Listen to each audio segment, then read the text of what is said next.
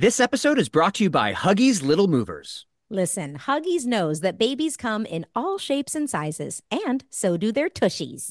especially when they start really moving. With Huggies Little Movers, you get their best fitting diaper with its curved and stretchy fit. That's right. So no matter what kind of mover you've got, they'll feel protected and comfy while their little tushy wiggles and jiggles all around. Huggies Little Movers has curves designed to fit all baby curves and helps provide up to 12 hour protection against leaks. So make the switch to Huggies Little Movers today. We got you, baby. When I'm on my way to drop off the kids at school and I'm on about five hours of sleep and I haven't had my coffee yet, I'm truly one of a kind. Yeah, this sounds like the beginning of a horror movie. It is. But there is one thing I can do immediately to bring some comfort and calm to the situation and keep me moving forward. Eat Keebler Sandies. I like to think that if the good looking guy was still around, sitting on the couch, comforting himself about not getting into college, he'd ditch the Cocoa Puffs and down some Keebler Sandies instead. Mixed with chocolate syrup? Ooh, why not?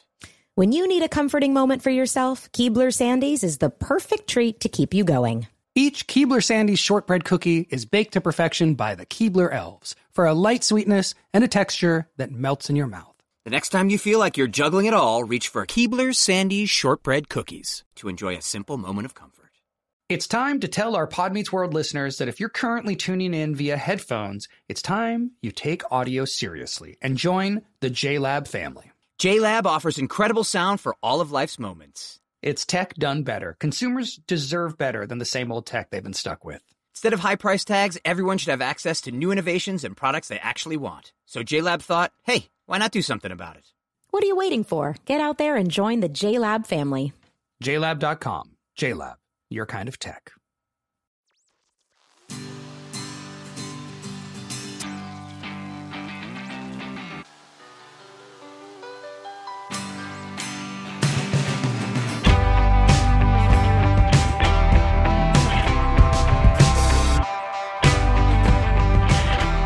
What I did think we could talk about before we jump into this recap is that this episode stole yet another thing from Ryder's life. Just Yeah? Shawn is a Counting Crows fan. I remember that. and I thought it would be a perfect time to talk about Ryder's Counting Crows. Obsession. Oh, yeah. Let's. How did you, as it's a so funny. teen- I think because of this episode too. Like I am so associated with the band. Yeah.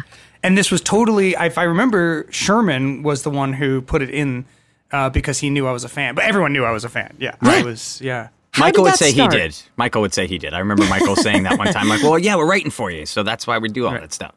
Yeah. How did this fandom start? How did what what what was it you loved about it so much? Tell us about your fascination with Counting Crows. Oh wow. It's. Uh. Yeah. I mean, it was just August and everything after was a perfect album. Great. It really was. It was a great album. That was Yeah. the first season of Boy. Um, and it really, like, in retrospect, it really came down. I mean, obviously, like, just great songwriting, great lyrics. Eh, I always like people with unusual voices and good lyrics. So, like, I was always a Van Morrison fan, a Bob Dylan fan. And so uh, Tom already, Waits. and and Tom Waits, I was already a fan of. So Yeah. this sort of ticked like Adam Duritz's singing style ticked all those boxes. I've also been able to relate it. It really goes back to um, my love for musicals and like Les Mis and the sort of narrative, emotional expression. You know, like where a singer songwriter gets up and like. And you know that's what Adam was doing was like this real like he was basically like crying every time he sang and it sounded like he was crying every time he sang um, and then it it really grew for me because of fame you know here was somebody singing about wanting to be famous or wanting to be an artist in Mr. Jones you listen to lyrics it's like I want to be on TV or whatever Yeah.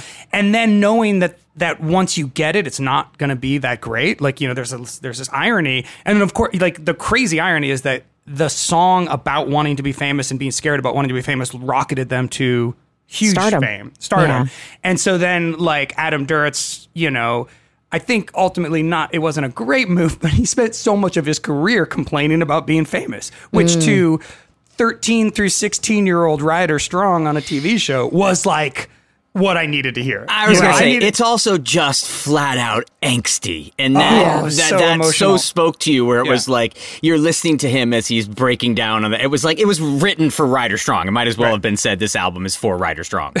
Well, the thing, well, it's really recovering the satellites is even a better album, I think, Mm. in some ways. But I mean, it's really like what what also the reason it was it became I started getting all the bootlegs and going to concerts is because they improvise, um, which I just you know like we've talked about. Will you like going to concerts where they sound exactly Make like it they sound do on like the it album? does on the album. No, that's Yes. the worst idea ever. No. And, if- and so what what Adam would do is he would make up new lyrics on the spot every night. Uh, he would insert them into the songs, and so liking Counting Crows in the mid '90s, and maybe this is still true now, became part of part of liking them became sort of following the narrative of Adam's life, the sort of autobiographical memoir singing experience that he was performing every night. And for me, that was like a narrative I wanted to keep up with. You know, I mm-hmm. wanted to. It was like it was like he was like the sort of fame shaman singing about the misery of being famed to for a teenage me that was so important you know that, Right. that that somebody out there was feeling ambiguous about you know the alienating effects it's like you you you start expressing yourself artistically you start opening yourself up emotionally which i was doing on boy meets world and then because you get recognized and because like people are literally like screaming and pointing at me in malls and chasing me if it, you start feeling like people don't know you you so while you increase your fame and you increase your connectivity with the world you feel actually- alienated. you feel alienated you actually Yeah. start feeling like your world has to be smaller and you can only trust a small core group of friends who really know the real you and so it's it's it's it's not a great cycle and it wasn't you know and so for me hearing somebody singing about that and expressing themselves it was just like it was so important to me And so, how did you end up meeting them? Just going to concerts. Uh, I went to, uh, you know, I became a fan, and I think uh, at one point I met. Uh, do you guys remember Tommy, who I became friends with? Yeah. of course. So Tommy was friends with Adam. He so I knew this guy. Tom, and he came up to me at a Counting Crows concert and said, "Hey, I know you from that show, Boy Meets World." And I was like, "Yeah." And he was like, "Do you want to come backstage? Do you want to?" Come meet the band, and I was like, "Yeah." Uh, and we became friends. Tommy and I became friends, and he knew he knew Adam from because he had been friends with like River Phoenix, and I guess River Phoenix had recorded his album right next to where they recorded August and everything after. So like there was some connection there. I don't know. Anyway, yeah, and so like you know I just kept going to concerts and kept hanging out backstage and um and just you know it was yeah and so like I remember Ben Ben was at our, my 18th birthday and he like came up because he didn't know that I had met Adam I guess so we were Yeah. we were and, and Adam Duritz showed up at my birthday with a, uh, some a bunch of the band and uh and Ben's just like Ryder why is Adam Duritz in your kitchen and I was like oh yeah let's go Valid Yeah. question. L- valid question Do you know if if Adam or the rest of the band ever knew that you mentioned them on Boy Meets World? I'm not sure. I definitely know, like, Adam knew I was a big fan and we talked about it. I mean, like, he, yeah, I mean, he, he was always the nice, they were always so nice. I mean, I I'm know. still, I'm still in touch with, uh, um, Immerglück, Immy, um, who's their guitarist. Um, but, you know, yeah, like, I saw, the last time I saw them in concert was probably 2004, 2003. They played the Disney Concert Hall with a full symphony. Oh, cool. wow. Yeah, and that was powerful. And I, I remember seeing it and being like, I was like fourth row center, and I was like, this might this might be the best concert they're ever gonna do. This is this is this caps the experience. The I haven't seen them right. since. Although we were in Raleigh, what? Yeah. We tried to see him in Raleigh, And they were North happened to be Carolina. played in Raleigh. I was like texting Emmy. I'm like, can we come to the show? Uh, be, so yeah, I'd love to see him again. But um, They were but yeah, sold out, and we couldn't get in. and they could, yeah, I- they wouldn't let us in. I, Adam was always super like nice, and I he, he knew I was on a TV show. He knew I was an actor, you know, like um. But I don't know. I'm I'm sure people have brought it up to him. I I, I think the crossover of you know. Because our show is so associated with the '90s in a way that Counting Crows is also so associated with the '90s. Yeah. It's like they were so, they're, so like the Venn diagram of like Right. Shawn Hunter fans and, And Adam Counting- Duritz fans yeah. has got to be It pretty, makes sense. Pretty, Yeah. yeah. It does. I mean, it just. But powerful music is like that. I mean, I one of the things that I take with me is that lyric by Bob Dylan where he's like, "Has me, and it's mine, and Exactly. and it changed And my just- life. yeah, I mean, just I so was like, powerful. man. He was he was on a flight uh, that I was on once, and he had his his hood down, and he was ducking to make sure nobody saw that it was him, and it was clearly Bob Dylan. And I was like, "We're all dead." Because of course he's going to go down in a plane crash, and of course I'm going to be near him. And I was convinced. I was like 13 years old. I was like, "This is it. We're we're done." Your uh your I don't I guess superstitious thoughts have gone all the way back to 13 years old, huh? Yeah. Oh, God, way Okay. before that. Oh, yeah. No, knock wood before that. Yeah. Well, Telling thank you both for giving us a little bit more of an insight into Ryder Strong, the Counting Crows fan, and Will Friedle, the superstition I'm going down in a plane crash. Exactly. well, just with Bob Dylan, it wouldn't be me. it's got to be. Yeah. Exactly. Also killed. And also killed. exactly. Welcome to Pod Meets World. I'm Danielle Fishel. I'm Ryder Strong. And I'm Will Friedle. We are just over a week away from bringing Pod Meets World to Philadelphia. This is our biggest show yet, and we want you to join us. It's Saturday, September 30th at the Met, and we're bringing along our pals Tony Quinn, Trina McGee, and Matthew Lawrence, and tickets are still available. Will has been trying out a new accent for the show. Will, why don't you give them a little taste? Sure, it's going to be like this Hold! We will fight for honor! I don't do Philadelphia, so that's all I got is bad Scottish. What do you think? Eh, well, uh, yeah, you I've heard you do better Scottish. Yeah, I do, do that much again. better Scottish than that. That's right. That's right. That's right. We're going to be at the Met in Philly Hey, run away. That's You'll love for a while. for a while. Mm-hmm. For a Well, while. if you guys want to hear more of that, and experience Pod Meets World live, then go to podmeetsworldshow.com right now and join us in Philly. I'd like to apologize for all of our accents or any of the shows we have planned, including Cleveland, Toronto, Pittsburgh, and Washington, D.C. New York, Boston, Los Angeles, Chicago. New Orleans, Atlanta, Durham, North Carolina, and two shows in Texas. It's all at podmeetsworldshow.com where you can get this kind of accent again that I'm doing. I don't know. I prefer Irish. Anyway, buy your tickets now. Nice. So today we are recapping season three, episode 11, City Slackers. It originally aired January 5th, 1996. The synopsis is Cory and Shawn sneak out to Mr. Feeny's cabin in the mountains for a weekend of unsupervised mischief. They get more than they bargained for when Mr. Feeny shows up and they learn a few things about their old teacher.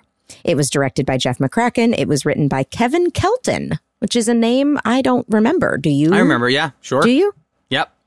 I, I remember the name, but I don't have a visual, uh, like a, a Kevin visual. was a shorter guy, curly hair, glasses, very Yes, nice. I yeah. think I know who you're talking yeah, about. Yeah, very very nice guy. Was I don't with us really for a while. him that much, Yeah. yeah. No, Kevin was Kevin was a good was a good guy. Yeah. I mean, perhaps I don't remember him because I wasn't in this episode, and so Mm-hmm. Again. wouldn't have spent a whole lot of time with him. Uh, You're going to be on this show someday, Danielle. I don't am know. convinced I've already you were on reached out to Ethan to see if he's interested in taking this third chair. Uh, it would make more you. sense at this point for just about anybody to host were this podcast. on Boy. Meets World. I don't believe you. Yes, I don't you believe were. you. I was there. You were on this show. I, don't believe you. I, I just love that you didn't realize this. Like, I just think None of is us their- did. Did I you? knew. Oh, I, knew did not the know this at all. Oh, I did yes, not know this it at was all. so obvious. Like, it, it, it, it, it's not until like the second half of Boy Meets World that the Cory Topanga thing is the story. The first like three years, it's you know she's there, but it's not you know. but yeah. she's barely there. It's I weird. Barely. Yes, I know. it's so weird. weird. Yeah. So this episode has some guest stars. Julie Benz as Bianca. She has worked a ton since the 2000s Yeah. and is best known for her role as Rita on Dexter and Darla on Buffy and Angel. We have Troy Evans as Ranger Mark. This guy is never not working. He's a character actor with almost 200 credits to his name, including Ace Ventura, Fear and Loathing in Las Vegas, the baseball monkey movie Ed, uh, Bosch, and Veep. But he is best known as Officer Frank Martin on 130 episodes of ER. Yeah, he's been in everything Oh, wow, all the time. Power. Yeah, he's yeah, legend. I We've got remember Bl- this week very well. Oh, I do, Do you? too. Yes, I do was- too. This is one I have lots of memories. of. Me Oh, too. I can't wait to get into them. I can't wait because I even have a memory about this week and I wasn't there. I bet you I know what it was too. I'll bet you I know exactly what it was. I can't yes. wait to talk about it. Okay. I Okay. bet you I know what it was. We have Blake Soper as Joseph, Joey the Rat Epstein, and Ethan Suplee as Frankie Stechino. So, overall, what were your thoughts? I love this episode. I I'm just gonna loved say it. This I is one of my it. favorite I love it. episodes of the entire I think series. it is. I think it. This is like. I feel like this is like one of the most Boy Meets World episodes. Yes! Agreed. In that, in So that it has oh, boy. the most absurd B story, Yes. and then an A story that is okay, but ends up ripping your heart out. Yes. Beautiful. And It's Bill is so good. Oh, It's- I it's- love it. I, I, I do think it's a, it's a weird episode. Like, and it's not an episode people talk to me about. I know. I and I think it it's because often. not much happens. Um, like in ter- I don't know, but it's so funny to me too. I literally, I think it was the last recap. Wasn't I just saying Shawn and Feeny don't have any Yes, relationship? exactly. You so were. it's like this episode swoops in with exactly the concern that Yes. I was having sort of As as, a a viewer. viewer. Yep. And I think that they must have been realizing it too. It's so interesting. It's like Yeah. it's it's just great. It does that service, right? It Yeah. makes Feeny, it brings Feeny back into the show, which Exactly, man, I'm so and happy brings to see Bill. Feeny back into the boys' lives. Yes. As a, you know, as a, we've Yep. seen Feeny As with an Eric, educator, yes. and Yeah. yes, seeing Feeny back with Cory and Shawn as an educator and as a man, and Yeah. learning more about his life. Oh my But God, I love story it. Mm-hmm. wise, I mean, like Who the- the- cares? both both the A and B story are some of the least developed stories. Yeah. Like in terms Yeah. of plot, they're like they start a plot and then just nothing happens. Like Right. Cory and Shawn want to go into meet girls, disappears. Right. Uh, and, and and and Feeny shows up and they're going to get in trouble. No, they're they're not really going to get in trouble. They're just going to stay there. We're Yeah. going to have this pool match to decide. Nope, we're just going to. St- so it's like it starts a plot and then just has these great scenes. Yes. Yeah. And Yes. that's like a really, it's like almost like anti sitcoms episode. Right. It's so weird, but it's good. I, I I, love Loved it. it. Yeah. I loved it. I thought it was so so good. I was it. wondering if you guys were going to love it or hate it because I was hating a lot of it for the lack of storytelling. But then I was like, by the end, I'm like, no, that's that's a beautiful episode. I loved it the whole way. I Me didn't too. even, it never bumped me that like we Me too. started. The only thing that bumped me was like, yet again, here we go. It's Amy Matthews' birthday and the kids just don't care.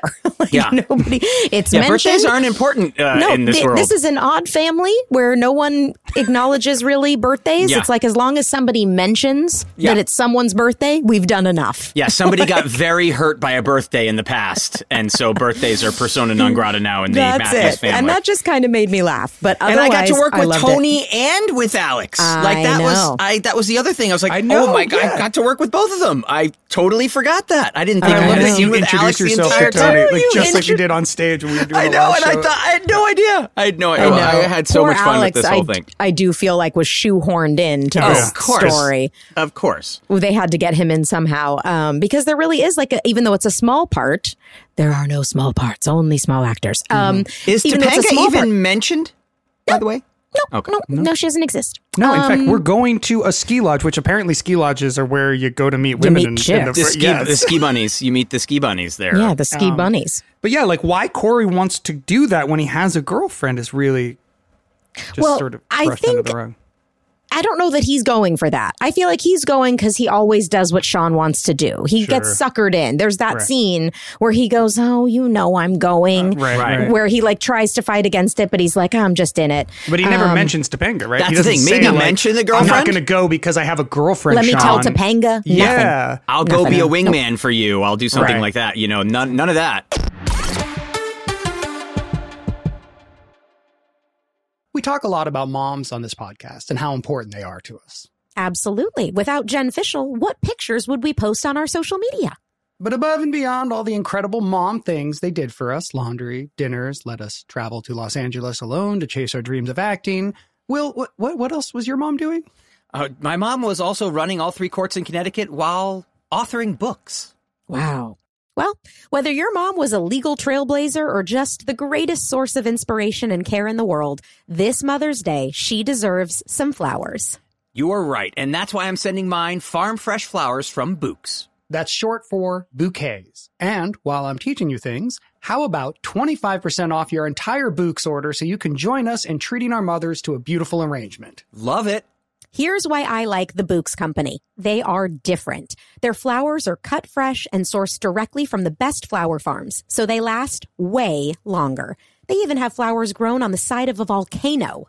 That's really cool. Bouqs has modern designs and unique flowers you can't find anywhere else. Your mom is unique, so she deserves flowers just as special. And Bouqs is simple. I went online, picked the delivery date, and I'm done. Mother's Day is May 12th. Don't miss the chance to thank your mom. Order your Bouqs now. And with 25% off, you can send some to mom, wife, aunt, and even grandma. Go to Bouqs.com and use promo code WORLD for 25% off. That's B O U Q S dot com, promo code WORLD. Bouqs, promo code WORLD. You'll know real when you get it. It'll say eBay Authenticity Guarantee, and you'll feel it. Maybe it's a head turning handbag, a watch that says it all, jewelry that makes you look like the gem, or sneakers and streetwear so fresh, every step feels fly. When it comes to style and luxury, eBay gets it. They're making sure the things you love are checked by the experts.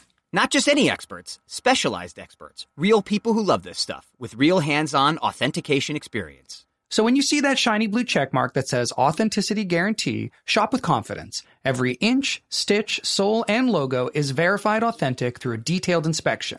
That's how you know that eBay's got your back. Because when you finally step into those sneakers, put on that watch, get your real gold glow up, swing that handbag over your shoulder, or step out in that streetwear, you'll realize that feeling is unlike any other. With eBay Authenticity Guarantee, you can trust that feeling of real is always in reach. Ensure your next purchase is the real deal. Visit eBay.com for terms. What if there was someone who wanted to help you find a job? Not a website, but a person in your community that would help you for free.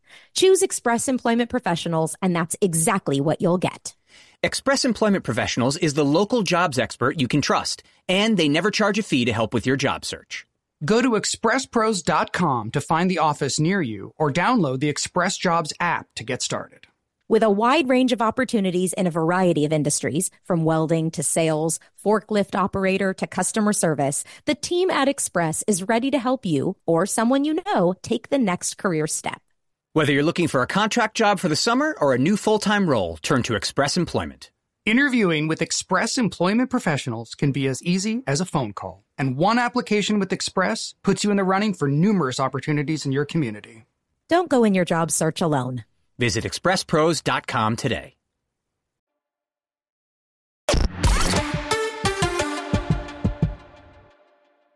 Will, you are a superstar in this episode. Oh, it was so much fun. Can we talk about and do you want to share any of your memories before we jump in or do you just want to share them as we go? Well, I mean, the the thing I remember the most was that they had me work with a magician uh, and pool player from the Magic Castle named Chef Anton, who I we Does he get a credit? Does he have? I don't a- think so. he doesn't. He should have like. and a he just closing taught me credit. taught me all the pool shots and we'll get into all that kind of stuff but i Oh, got to work the whole week with him and julie was super nice and ethan and uh, and blake were fun to work with Will, when you say Chef Anton, is it chef like C H E F? Like a chef? yeah chef? that's what i remember i was he was name was chef anton he was uh, a magician at the magic castle super nice guy but was also like a trick pool master Right. And so he would, we- we'd spent all day sitting there and he's like setting up the shots and he's got to like bang certain things in at times into the, you know, you take one ball and hit it into the other ball so it made a little dent in the table so the balls would stay where they had. It was a whole thing and he was teaching me all this stuff and I did all the shots. I mean, that was all me doing all I that stuff. and I it was so cool. Uh, we just had, I might not have done, they cut to one where it's like I, they cut to And then it goes yeah, and it goes. Well, that that's that might have been right? chef. No, that was I think chef doing that shot. But it had Um, to involve like a magnet or something, right? One of That's them was a what magnet, thought. but the other one is is him actually spinning the ball. He did the shot. I mean, that's kind of the stuff he was doing. So Wow. it was. We had so much fun doing this episode, and it's so absurd, and it kept getting more absurd, and I loved everything about it. Well, really just so you know, Chef Anton is still working. He is actually on Instagram. He is at Scuba Magician. He specializes in pool and scuba magic. Pool. Wait, so pool like playing pool or pool scuba? I love that there's something I called scuba pool. magic. Yes. It's underwater magic, so everybody has to go underwater to be the oh audience. I part? hope so. Or you do it in a tank. I would imagine there's a tank instead of oh, just you think. perform for the scuba diver. Do you remember when he came to the set don't know, I- that, that would be quite an awesome. Or what if he just videos it? He goes Yeah. underwater, does the but magic how there. would it's you pretty- do? Be like all of a sudden a shark would appear or something like that. I have to look into this. We I'm have sure to look We it do. up. Scuba magician. We'll he check came it out after. to the set that night. He came to the taping when we did it, and he the thing he was famous for is he like th- there was then a crowd of all the writers producers around him as he was like doing card tricks, and the thing he'd finish a card trick, and then he'd look at Manel who was standing behind him and be like, "Oh, and by the way, here's your watch," and he'd be like, "Wait, what?" Oh my gosh, also Manel's watch was gone. It was awesome. Yeah, it was a fun night. I remember All this right. episode so well. Update writer, you do go down in the water with him. You scuba dive, and he does magic for you Oh my god, the magic is not getting the bends. Under, under boat. boat. yeah, yeah, guys. Anton. Pod meets world, scuba diving podcast, Oh, magician edition. I love that. I'm so into it. Oh, I would totally do that. All right, so let's jump into our recap. We start in the Matthews kitchen. We're at the dining room table. Cory is looking through a binder while Shawn is folding a paper into an airplane. Now this and, is this is a weak weak moment in like yeah. we're literally opening with me saying the one thing I'm glad is that Feeny's not around. It's like, but at Cory's house, Feeny's always around. Exactly. It made no sense. Yeah, that I made know. no sense. the best Yeah. thing about studying here is that there's no Feeny, but actually the only place other than school there is Where Feeny there is, is Feeny. Cory's Right. house. And I'm folding a paper airplane. It's like it's like we just went. Let's go back to the pilot. Let's go back Yeah. to the pilot. Season one. Remember? Remember? Yep. Feeny. Well, I, I also can't let it go without po- uh, pointing out that you are wearing two t-shirts, a mm. corduroy zip up, mm. and a vest. Mm-hmm. Yeah. And also starting to look older. Yeah. I noticed it more in this episode than any of the episodes coming up where I'm like, oh, Ryder's starting to look like Ryder. Like you're starting to look like teenage Ryder to me. Yeah. Yeah. You're so Shawn there. says the best part about studying at Cory's is there's no Feeny, but then right on cue, Feeny knocks on the backyard door. Shawn says he doesn't want to get hassled by Feeny. The door is doing exactly what it's supposed to do. Cory explains that Feeny is a pro. He leaves the principal stuff at school. Then again, right on cue, Feeny asks if they're ready for the test. The boys show Feeny they're currently studying, and Feeny points out that Shawn's book is still in its original cellophane. Shawn explains he gets top dollar, on dollar. resale. Top dollar. Feeny says his best students have usually read the book. Shawn asks what that's what that gets him. And Feeny responds into college. Then Amy walks down the stairs looking like she's ready to sell a brick split level on Oak Street or Old school. sell some paintings. Or Who some- am I to judge? Some galleryist stuff. I don't know. But she asks Feeny if the boys are in trouble. Feeny responds with probably, but that's not why I'm here. Feeny hands Amy a small box with a bow on it. She smiles and says, "Aw, he remembered her birthday is Sunday." And this is a cute little friendly thing between the Matthews and Feeny that we haven't really seen too often. That they're kind of embarrassed getting uh, uh, some praise. Feeny is what like where he's kind of Yeah. like showing a little look to Alan, where he's like, "You see what I?" Is one of my favorite Bill Billisms. He's Yeah. so awesome at that kind of like, well, shucks, you know. I, it's oh man, I loved it. Loved yeah. it. He it's it's I love the the faux blushing. Oh, Yes. stop. Oh, yeah, stop right. it. Exactly. He's so good at it. He's Well, so then- good in this entire episode. And the Oh whole my episode, gosh. he's so you forget. We we've I had now officially forgotten because he was coming in and doing one liners and coming in and doing one liners. Once again, you just get a master class in Bill Daniels in this episode where it's like, oh man, he's so good. Every beat, every single beat is real with this man. It is Yep. phenomenal. Yeah, awesome. Just then, Alan walks downstairs, sees Feeny, and also asks if the boys are in trouble. Amy exclaims that George remembered it's her birthday. Alan says he didn't realize Amy's birthday was coming up. He's kidding, of course. He wouldn't forget. It's this Sunday because the Eagles are playing. Amy opens Feeny's present to reveal a key. It's for his cottage in the mountains because he thought Amy and Alan would enjoy a romantic getaway this weekend. Amy mm-hmm. kisses Feeny on the cheek and is thrilled, but she thought he sold the cottage. Feeny says he intends to because he doesn't get up there very much, but ensures her it's uh, assures her it's very romantic. Alan appreciates the gesture, but he's already made plans for Amy's birthday. The camera cuts to Shawn taking the key and then cuts back to Feeny telling the Matthews to keep the key. Maybe they can go up another weekend. And I wondered why they showed Shawn taking the key there when then it's not at all a reveal, later, Yeah. in the backyard. I think it might have just been too tricky. Like you wouldn't have believed that, Right, that he Shawn was done it. able to do it. You know, Right. Yeah. Right. Uh, so then um, the camera goes back to Shawn, who spontaneously throws his history book outside, saying it slipped. He says Cory knows the terrain best, so he should help him find it. Cory looks over to Feeny and his parents, telling them, "Yeah, I know this tundra like it's my own backyard." Backyard. Yeah, says so this backyard. is then, he does say All backyard. backyard. It says backyard in the script. I know, It's but always it's a still, backyard. it's Why are we not- still having this conversation? Because My it's uh, we've had, we've had two writers come on and say it was the side yard. They That's don't why. know anything. Uh-huh. Uh-huh. These writers. These writers. And then we're in the Matthews backyard. Shawn and Cory are now outside the kitchen and they close the door. Shawn says they have to use they have to use code for security reasons. Cory says they don't have code and Shawn responds with, "Really? Guys like us should have a code." And I notice Ben seems to be doing something different with Cory here. Like the way he's playing Cory. This scene like did not feel good to me. There's something It was agree. weird. It was because It it's was- it was uh, supposed to be like a fun running couplet that kind of has nothing to do with it, and that's how you were playing it. And Ben was kind of almost playing it angry. I I couldn't tell what it was. Okay, well, here's my memory of this week. Okay. Are you ready? Yeah. Ben and I had the worst run through in the history of Boy Meets World this week. Um, Michael was gone. He wasn't there. Um, Okay. I don't know if he was gone all week, but he certainly wasn't there for this one run through. And I don't know what was happening. All I remember is that Ben and I were phoning it in. We like waltzed through a run through. I think we we broke a lot. We laughed. We were, and uh, David Kendall uh, gave notes, and he just said, "I don't, I don't know what to say. It I was guess you bad. guys just don't want to be here. really? I don't, you know." And he just like gave the most like, "This is, I guess, if you guys don't want to do the show, I don't, I don't know what to tell you." Oh, he gave you the I'm not angry, I'm disappointed. disappointed. I'm totally just disappointed. And like, Wow. and I also think he truly didn't know what to do with us because we had done so bad.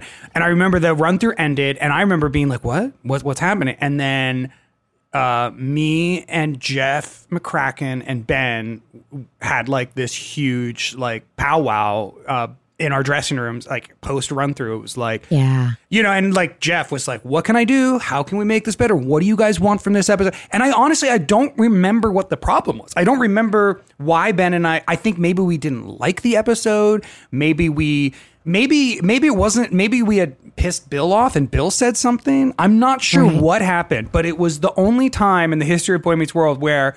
Ben and I were in trouble, like as Right. kids, for not being professional and not doing our jobs. Do you remember? Do you remember if it was a Monday run through or a Tuesday run through? it had Can to you be a Monday. Yeah, it had Yeah, to be a network first. So this wasn't there. network. no, Okay. no. Um, and like I said, Michael wasn't there, but I remember just being like, "What did we do?" Like being so, um, you know, and and having to like up our game. Mm-hmm. Uh, and so I, I just remember being in trouble. Like I just remember, and I can't remember why. Like I think mostly what happened is that Ben and I were goofing off. I think we must Right. have just been phoning it in, making each other laugh. If Michael was there, wasn't there, we probably thought it wasn't important. For- Yep. You know what I mean? Michael wasn't there. There was probably a, you guys felt more relaxed. Yeah, and, we thought that the guy, you know, the moosh can't be a ranger was the funniest Right. things. We thought he was the, and we probably We were did just that forever. it. Oh, we We did did that that forever. That's the forever. And I, I, th- yeah, but it was, it was an awful. and then David feeling. Kendall probably also felt like he had to take he had to take it that seriously because one how disrespectful that just because Michael isn't here you Yeah. don't care about any of the rest of us Yep. and I need to get through to you that this is not acceptable and so I'm going to nip this in the bud right now instead Yep. of going easy on you I have to Yep. so yeah that's It's really also so strange though that that's that you would that would happen this episode where the vast majority of your scenes it's just you and Ben and Bill. I know. Like of all the weeks to phone it in, you think the one uh, you'd never pick the one where it's you're actually working with Bill nonstop and something that very much feels like a play. Right. Uh, you know, it's like wow, that it's it's interesting that, We were that I don't remember that man. at all. You of know, course, and, like, of and course, I think at this course. point we felt like we were we were impervious. You know, like there was no way we, we couldn't really get in Mid-season trouble. We could three. just plan, dan, dan, dan, joke off, man, say the lines. And like, you know, I think it was a reality check of like we still needed to show up. We still Yeah. needed to do our jobs. And you know, we did. Like, but this this scene felt off for me too, like acting wise. I didn't feel like I was very I good. agree. And I was just like, what's happening here? And I think if I remember, I didn't I didn't like the dialogue. And I'm not sure like I could see it now, but it just didn't feel I don't know, something was off for me. Uh, and it and it still felt off watching this this scene. But I mean, this is where they should have brought into Benga. Like, in fact, he he should not want to go, but he should want to do the right thing Yeah. because he has a girlfriend and da da da da. da, And Shawn should be like, but girls, but you know, snow Right. bunnies, but Yeah. whatever, and Again, just keeps budget. hitting him until he finally go. Oh, you know, I'm going. It's but as budget. it It, is, it, just, has yeah. to be because think about it. We have Ethan and Blake yeah and Alex, Alex. and Tony and Julie Benz and Right. another I mean there's like three three different characters that are speaking. So yeah, there's everybody was in this episode except Danielle. It was very strange.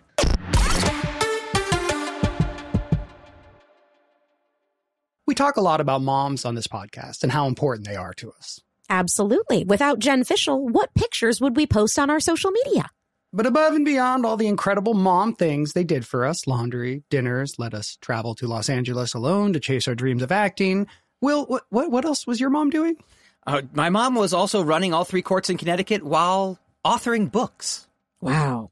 Well, whether your mom was a legal trailblazer or just the greatest source of inspiration and care in the world, this Mother's Day, she deserves some flowers.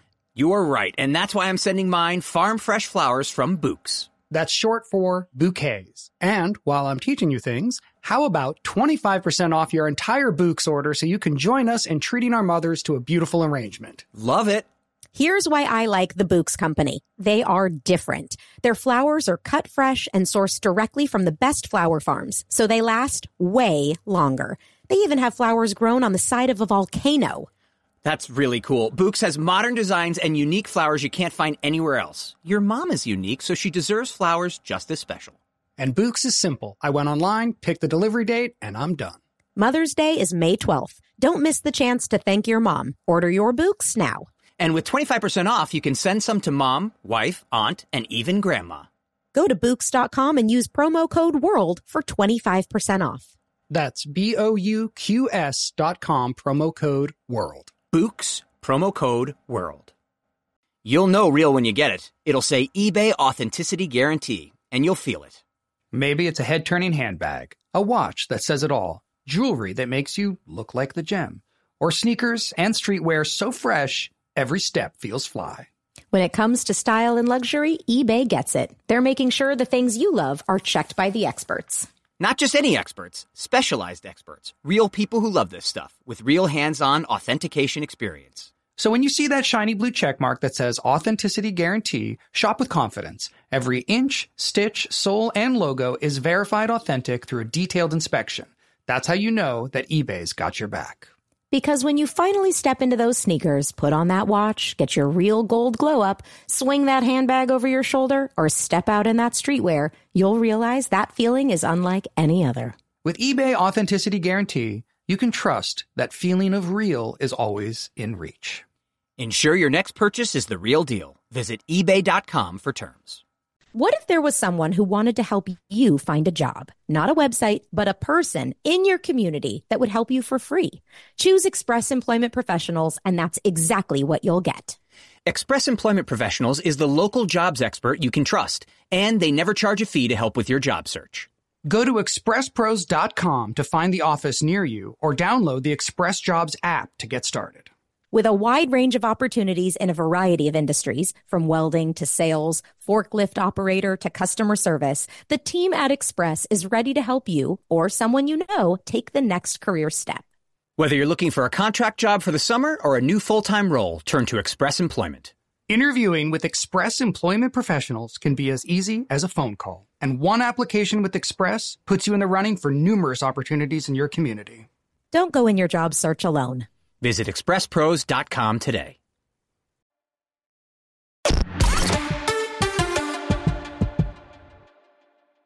So Cory says they can bring up code words at the next meeting, which prompts Shawn to ask when the next meeting is. Cory tells him they don't have meetings, and Shawn says this club blows, which I was like, whoa, the language.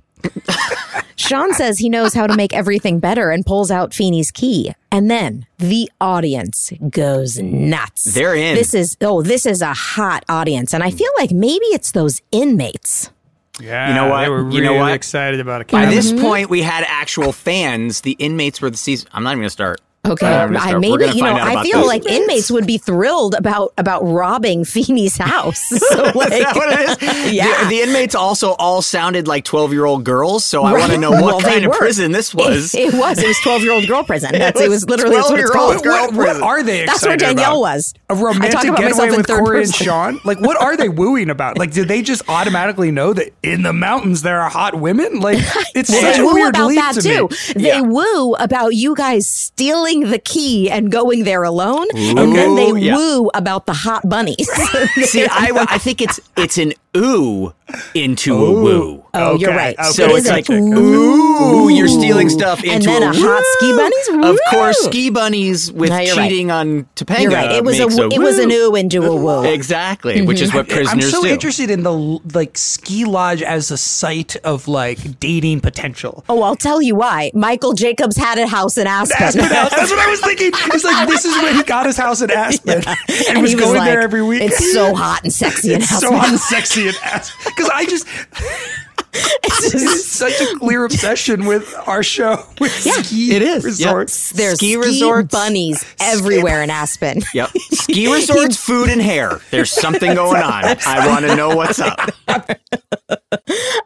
So Shawn explains there's an empty cottage in ski country with young, healthy, snuggly snow bunnies. I mean, I So just- glad they're healthy. by the way, okay, look, I I, de- I definitely used to talk about like women who snowboarded as being like sexy because they were like Sure. athletic or like Yeah. good at like I definitely went with Ooh, they're so like, healthy. healthy, their- snuggly skin. No, it's just like such a weird They eat their carrots. It's mm. just it is. It's weird. It's the whole thing is. It's just like it's like that. with The, you know, somebody obviously had an obsession with that. It's like. yes. Oh, because we always have to go to somebody- racetracks to meet hot. It's like, Exactly. wait, what? Why, why pick a one weird you know, thing? you know, the old NASCAR. yeah, right. It's like just picking weird stuff. Exactly. stuff. Makes me want to ski. Oh, Makes me want to ski. So Cory warns if they go up there, Feeny is going to go mental. And Shawn says that's a bonus. Feeny goes out of his way to make Shawn's life miserable, and this will make up for it. Sometimes they have to break the rules. Cory says it's deceitful and irresponsible, but there's and there's no chance they'd get away with it. Shawn gives him a smirk, and Cory says, "Oh, you know I'm going." And I realized here that Shawn has the ability to ensorcel Cory with just a smirk. He does. He does. It's also very Shawn Cory. I like the, the Yeah. very Cory moment of, oh, God, you know I'm going to be. You know, All right, I'm 30 minutes into our recap, we've made it through the first scene. Oh, yeah. Well, there you go. Well, we got We're out of the Matthews house. All right, we're in the school hallway. Shawn runs up to Cory at his locker and reveals two bus tickets to paradise. Is this still before school? Did he skip the first part of school to go get these bus tickets? Is everyone getting up at 4 a.m. so they have time to study at the house, have conversations with their parents, buy bus tickets all Right. before first period? Right. That's like 6 a.m. It's like so early. I'm like, you guys No, are so that must have been the night before. That was the night no, you're in the same clothes. Oh, really? Yes, you're in your corduroy two shirt zip up.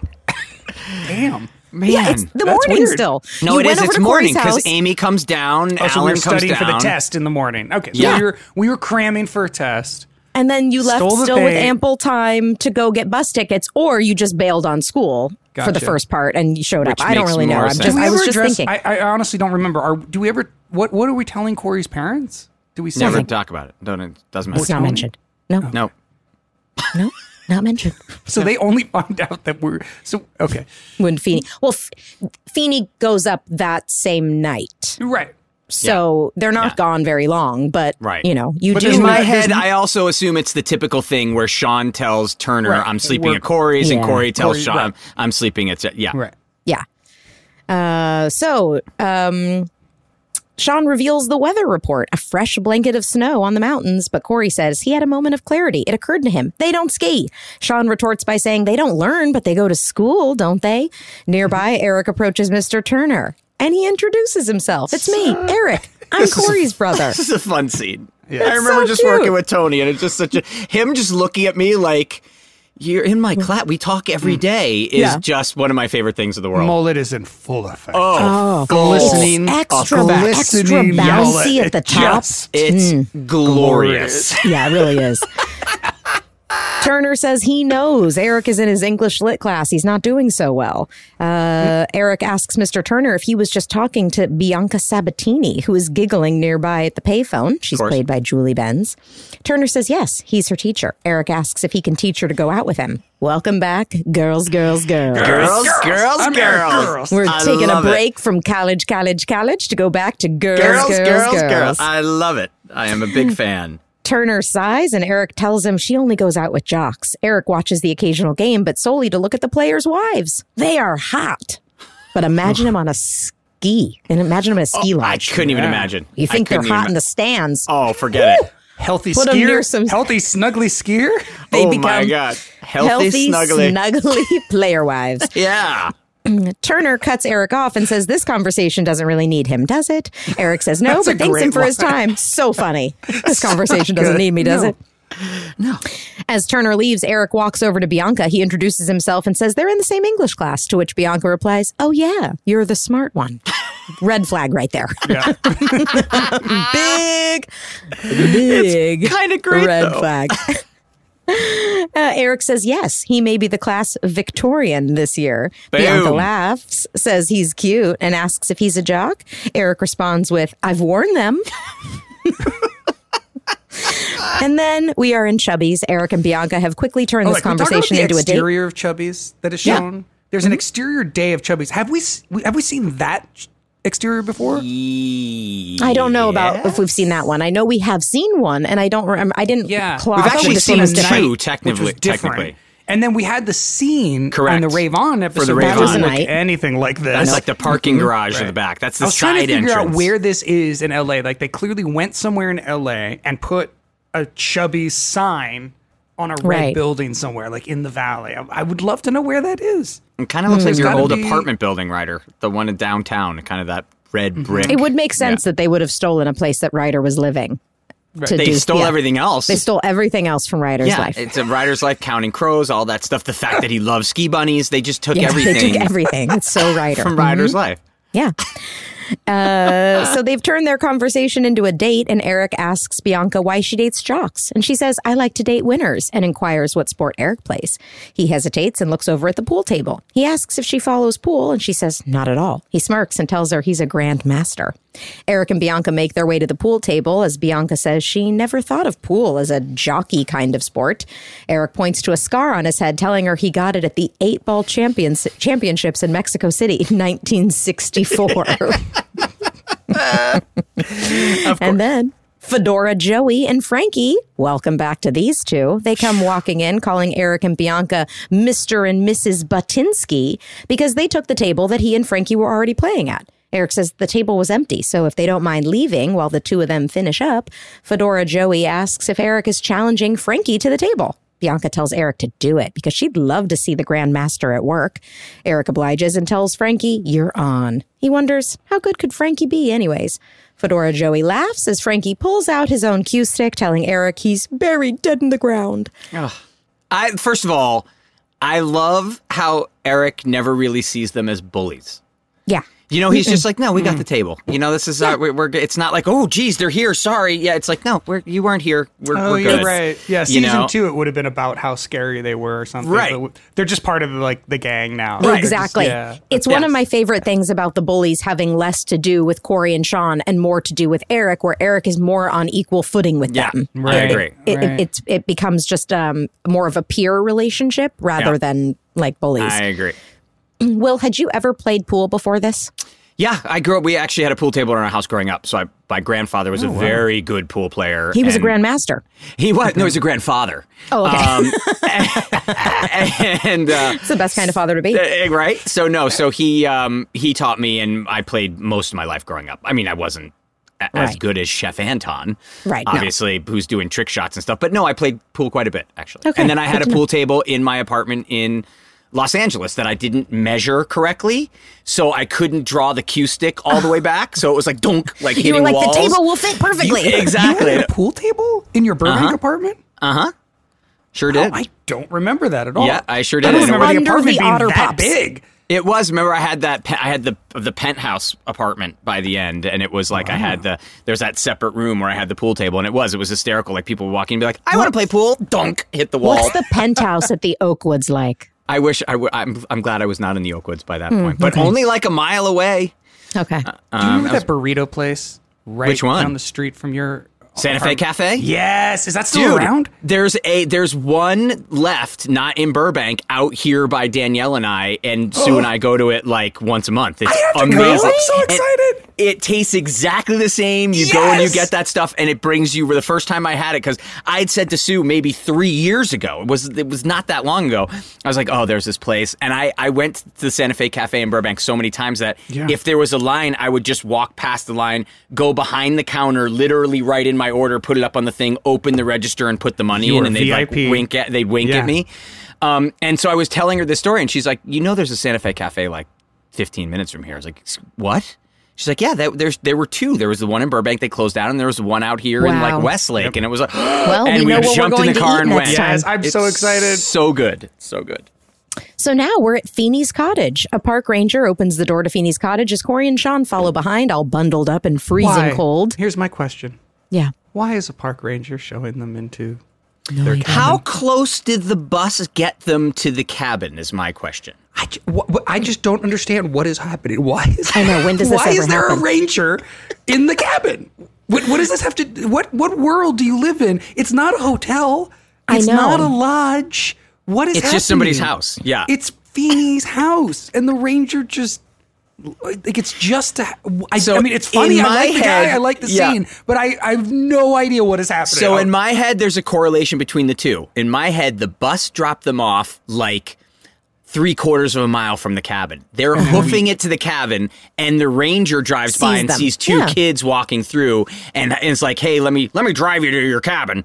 And then he gets in the cab, and then they're there. That's Yeah, in which, my by head. the way, what you happened. could set up with one sentence. Oh, I'm so glad I saw you guys Yeah. hiking up to the cabin. Pretty Here cold you out are. there. Yeah, pretty Yeah. cold. Cold out there. Exactly. So many You- you bears. guys What were are you lucky I thinking? was on my last drive. Yeah. exactly. My last but that's round. how Yep. that's what I think it was. Yeah, in my that head. I agree with you. And by the way, as weird as it is, it still didn't make me. It didn't change Me the way I neither. felt about the episode. I was just like, yeah, sure. There's this I park love this actor so love it. much too. He's so I good. love him so much in everything he's done that he came on screen. And I was like, anything, he, I'm I'm good Yep, with whatever I- happens. he's so funny. He's so funny.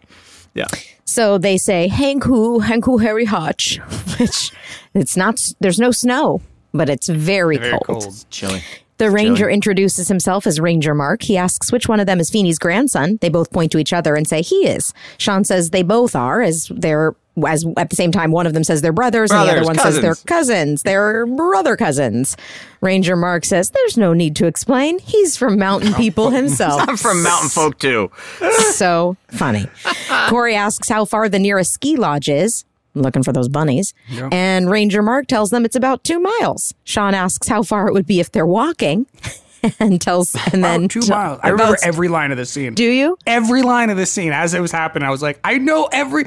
Yeah, we. I mean, I think maybe the run through was so bad because Ben and I just thought this was so funny. Yeah. like I just remember laughing this entire. It's Yeah, it is so funny. All of it's great. It's great, dumb Shawn. Well, how Yes. much? How far is it if we're walking? Oh, it's only a well, that's mile only one mile, Mile each. each. All of that's so funny. I also Ring- here's the thing though. We've established they don't ski.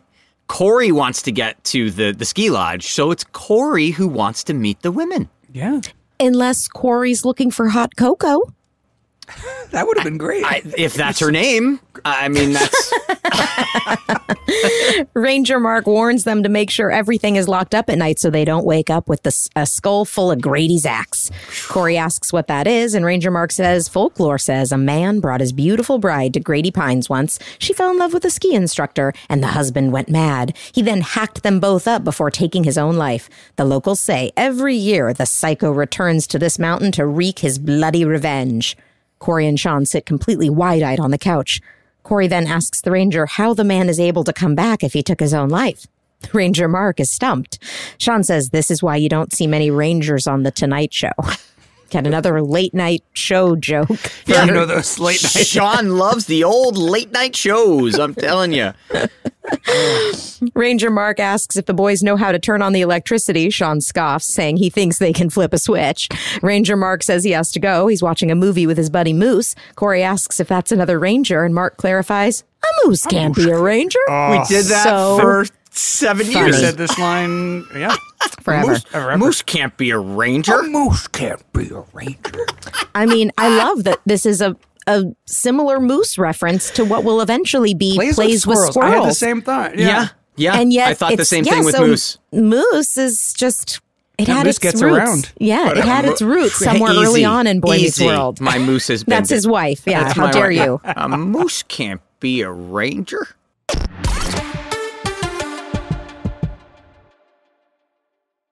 We talk a lot about moms on this podcast and how important they are to us. Absolutely. Without Jen Fishel, what pictures would we post on our social media?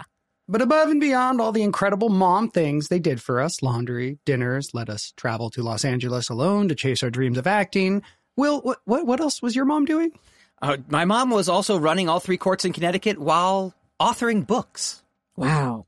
Well, whether your mom was a legal trailblazer or just the greatest source of inspiration and care in the world, this Mother's Day, she deserves some flowers. You are right, and that's why I'm sending mine farm fresh flowers from Bouqs. That's short for bouquets. And while I'm teaching you things, how about 25% off your entire Bouqs order so you can join us in treating our mothers to a beautiful arrangement? Love it. Here's why I like the Bouqs Company. They are different. Their flowers are cut fresh and sourced directly from the best flower farms, so they last way longer. They even have flowers grown on the side of a volcano. That's really cool. Bouqs has modern designs and unique flowers you can't find anywhere else. Your mom is unique, so she deserves flowers just as special. And Bouqs is simple. I went online, picked the delivery date, and I'm done. Mother's Day is May 12th. Don't miss the chance to thank your mom. Order your Bouqs now. And with 25% off, you can send some to mom, wife, aunt, and even grandma. Go to Bouqs.com and use promo code WORLD for 25% off. That's B O U Q S dot com, promo code WORLD. Bouqs, promo code WORLD. You'll know real when you get it. It'll say eBay Authenticity Guarantee, and you'll feel it. Maybe it's a head turning handbag, a watch that says it all, jewelry that makes you look like the gem, or sneakers and streetwear so fresh, every step feels fly. When it comes to style and luxury, eBay gets it. They're making sure the things you love are checked by the experts. Not just any experts, specialized experts, real people who love this stuff with real hands on authentication experience. So when you see that shiny blue check mark that says authenticity guarantee, shop with confidence. Every inch, stitch, sole, and logo is verified authentic through a detailed inspection. That's how you know that eBay's got your back. Because when you finally step into those sneakers, put on that watch, get your real gold glow up, swing that handbag over your shoulder, or step out in that streetwear, you'll realize that feeling is unlike any other. With eBay Authenticity Guarantee, you can trust that feeling of real is always in reach. Ensure your next purchase is the real deal. Visit eBay.com for terms. What if there was someone who wanted to help you find a job? Not a website, but a person in your community that would help you for free. Choose Express Employment Professionals, and that's exactly what you'll get. Express Employment Professionals is the local jobs expert you can trust, and they never charge a fee to help with your job search. Go to expresspros.com to find the office near you or download the Express Jobs app to get started. With a wide range of opportunities in a variety of industries, from welding to sales, forklift operator to customer service, the team at Express is ready to help you or someone you know take the next career step. Whether you're looking for a contract job for the summer or a new full time role, turn to Express Employment. Interviewing with Express Employment Professionals can be as easy as a phone call, and one application with Express puts you in the running for numerous opportunities in your community. Don't go in your job search alone. Visit expresspros.com today.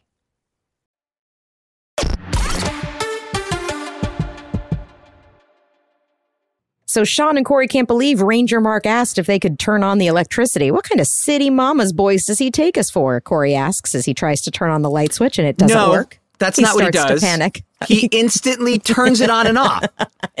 Who goes over a light switch and goes on off? Nobody does that in the history of the world. You flip on the light Yeah, switch. you you don't go. it on. "Uh, uh."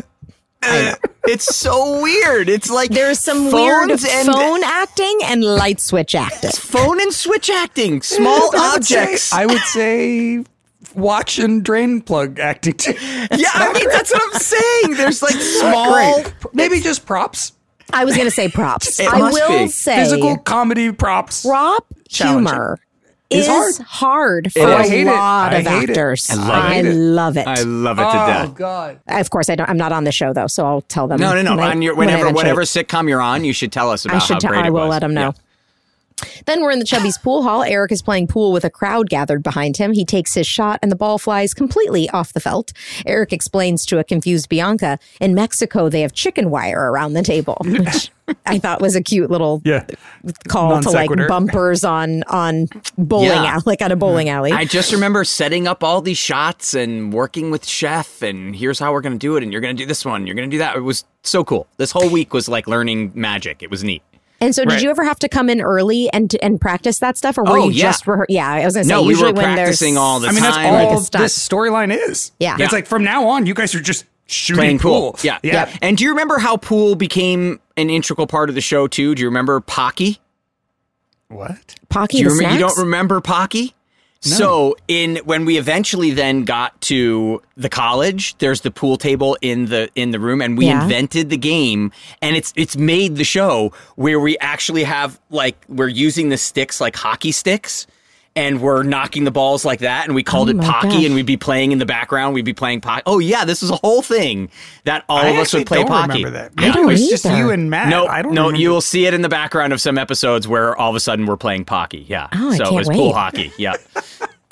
Well, Mr. Williams, who apparently is just hanging out alone at the student hangout, walks high up school and kids, asks, of "Yeah, course. he Like asks you what the crowd is for." To which Bianca replies, "There's a big game going on. Frankie is about to take another turn, so Joey tells him to concentrate like he does on Thanksgiving." Frankie asks, "The first night or the second night?" Joey clarifies, "There's Food only one night." And Yep, weight Frankie jokes. says, "Not at my house." Yeah. Food and weight Not jokes. maybe the lowest common denominator of jokes. And at this point, I'm sure Ethan was getting a little sick of it I, I wouldn't even blame though him. he's ev- I wouldn't either, even though he's um, apparently way too um, humble to even mention it. He Oh, didn't of even course. mention No. didn't even mention it. Um, Frankie shoots his ball into the pocket, only for it to shoot right back out. Why? Mr. Williams, I don't know. understand. What, I didn't happened? either. No, Like, I also point- don't understand. They say they've been there for an hour. You mean for a whole hour? Weird magical things have been happening on this point. table. That's the That's the point. part. That it is that the point that the, Yes, it's of just course. a magical table. Yes, okay, that's- that's I was sitting there going, wait, is, is is the idea that he's bad too, and he was like in over his head, and he had been lying about being a Yes, No. it's all that. It's it's no Is matter it? what No, we do, we can't take a shot. Because that Frankie normally is good. Yeah. it's just today is a cursed pool. Yeah. Yes, Day. today That's- is, a, that's and, what it and is. that's the reason they stay at it. Yeah. I- Okay. I guess that's this is the what I mean about a complete lack of story. It's just Yeah. There's it's no just story. like get into the conflict Weird and then pool stuff. just hold it Yeah. there and Yeah. do some fun stuff. We're fun, Thankfully, cool stuff. it's funny enough uh, uh, that I'm I'm in. me too. Okay for you. Okay, fine for you. Eric is up and his ball curves perfectly and hits absolutely nothing. Mr. Williams says he's having some serious bad luck. Uh, and then we're back at Feeny's cottage. Shawn and Cory walk inside as Shawn complains that it was the worst two hours of his life. The ski lodge was closed, and Ranger Mark failed to mention there's no one else on the mountain. So Bunny's gone. We can stop that storyline. Yeah. Like as far as like the guys being obsessed gonna- with trying to find be- him, that's yep. over. Not There's no one else on, on the Topanga island. this weekend. Yep. He'll cheat on her in a ski lodge later. Yeah. There's always time for that. There's that. always time Always to cheat on her in a There's ski always lodge. a ski lodge somewhere. Yep. Uh, there also turns out to be no snow, even though Shawn said the weather report say, stated there was fresh powder on the Rockies. Cory screams at Shawn, telling him they're 2,000 miles away the from the Rocky Poconos. Mountains. Oh my god. Shawn thought Rocky was a description, not a name, like Chewy Nougat. That's funny. That's funny. Yeah. No, That I know. funny. This is why we couldn't get through these scenes because these were funny lines. The boys have no power, no lights, and no heat. Shawn says he just needs to think, and suddenly the lights turn on. Cory says, Someone's here. They need to be quiet. They think it's Grady, the axe murderer. The locks on the door start jingling, and Cory and Shawn run to grab weapons. The door opens, and Feeny walks in, and they all stare at each other. That was a poorly written joke, by the way, and it's strictly the writing. When the lights came on, you shouldn't have said either the lights just came on or I Yeah. had an idea. You should have just gone, I have an idea. I have an Yeah. idea. Yeah, that's Yeah. but you're you're killing the joke by saying either the lights came. It should have just been lights on and then I have an idea, which would have been Right. hysterical. Yep. So then we're still in Feeny's co- cottage. Feeny closes the door and tells the boys to explain themselves. Shawn yells he has no right trespassing on his own property. Cory explains his parents are on their way up. They just rushed ahead to straighten up. Feeny tells him that's a bald faced lie, and Cory agrees with that statement. Feeny guesses exactly what the boys did, to which Shawn replies, That's a bald faced lie. Cory questions why Feeny is there. He said he never uses the place. Feeny tells him he came to pack up so he could sell it. Cory says they'll take it. Shawn accuses Feeny of trespassing on their property now, which I thought was a really fun little flip for Shawn to do so quickly. did too. I did- we'll I have- take it. I have Oh, can a we question. go back? Hold on, can we go Okay, back you for go a second because I completely forgot to mention something. Did you guys notice the flare of the flashlight that's burned onto the the video? I did notice Is that what that I didn't I know watched what that it like was. five times. So it's when Ben fl- shi- shines a flashlight in my face when he's yelling at me that we're in the Poconos or whatever Yeah. at the Rocky Mountains.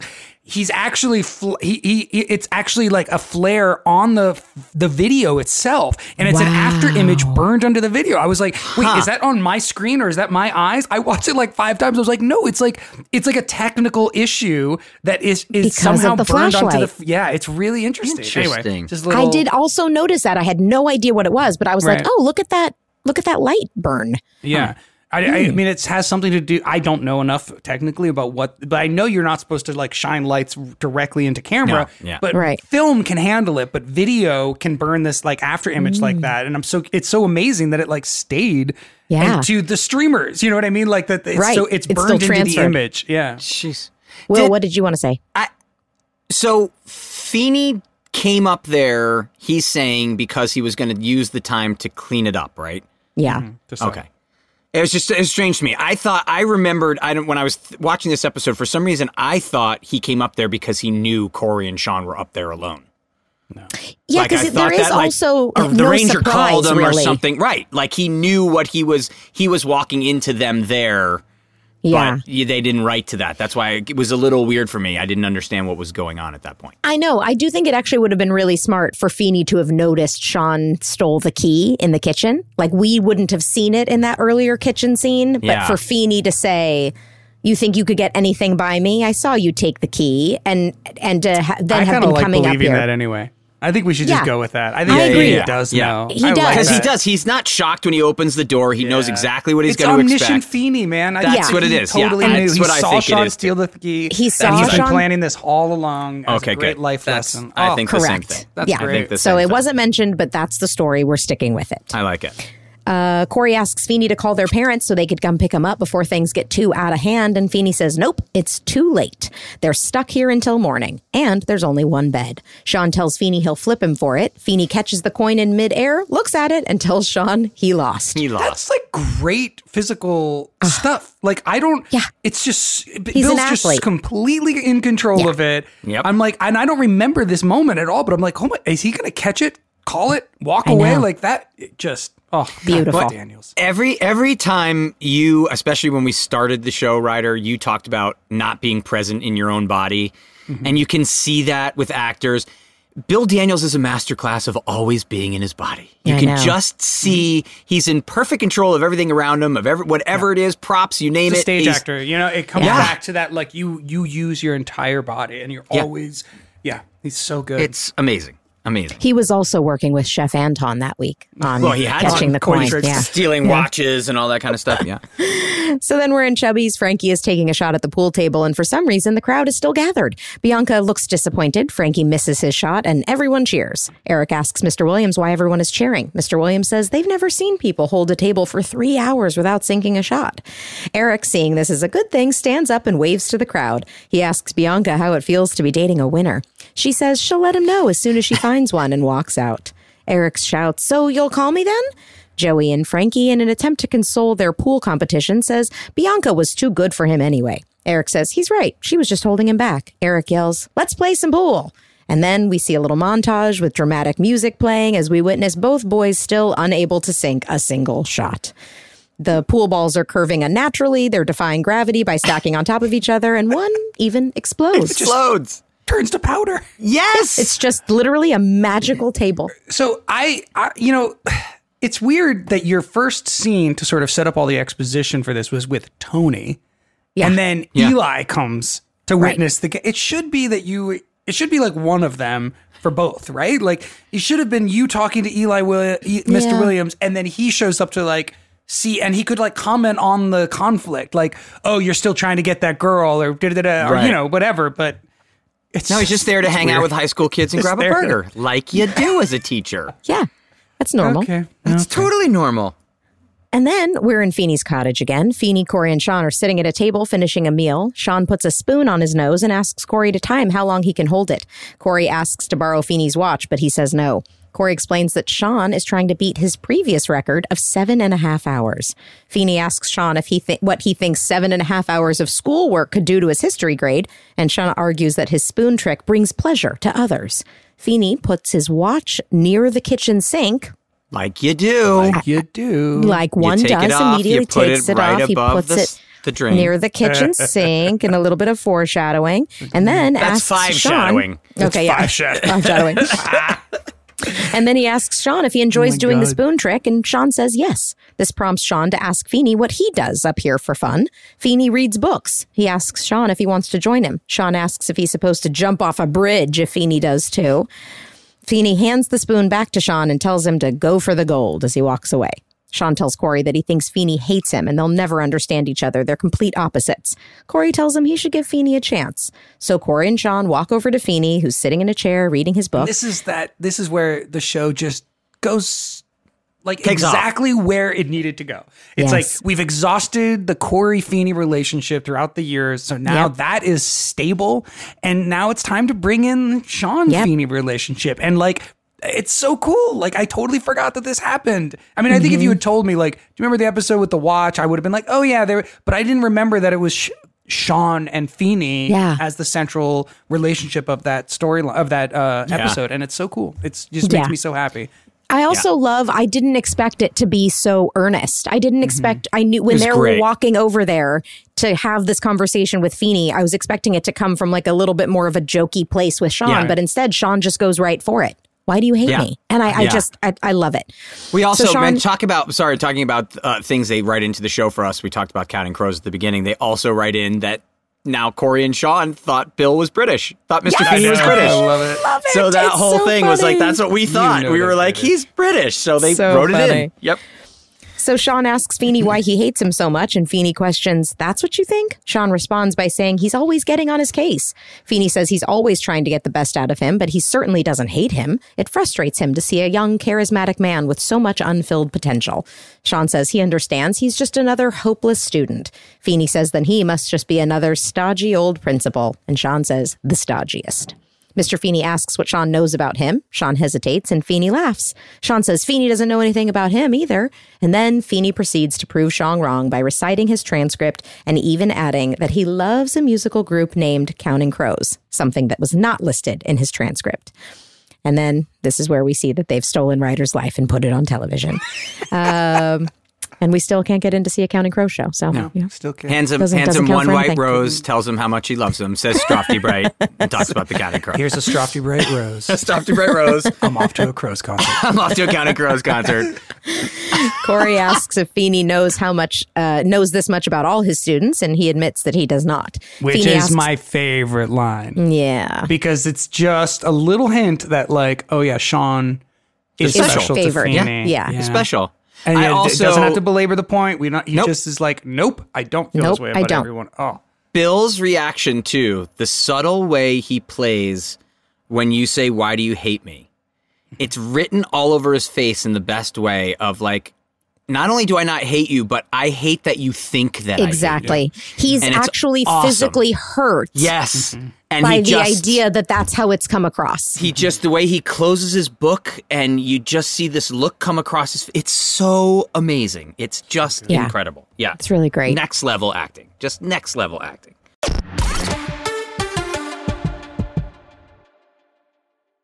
We talk a lot about moms on this podcast and how important they are to us. Absolutely. Without Jen Fishel, what pictures would we post on our social media? But above and beyond all the incredible mom things they did for us laundry, dinners, let us travel to Los Angeles alone to chase our dreams of acting. Will, what, what, what else was your mom doing? Uh, my mom was also running all three courts in Connecticut while authoring books. Wow. Well, whether your mom was a legal trailblazer or just the greatest source of inspiration and care in the world, this Mother's Day, she deserves some flowers. You are right, and that's why I'm sending mine farm fresh flowers from Bouqs. That's short for bouquets. And while I'm teaching you things, how about 25% off your entire Bouqs order so you can join us in treating our mothers to a beautiful arrangement? Love it. Here's why I like the Bouqs Company. They are different. Their flowers are cut fresh and sourced directly from the best flower farms, so they last way longer. They even have flowers grown on the side of a volcano.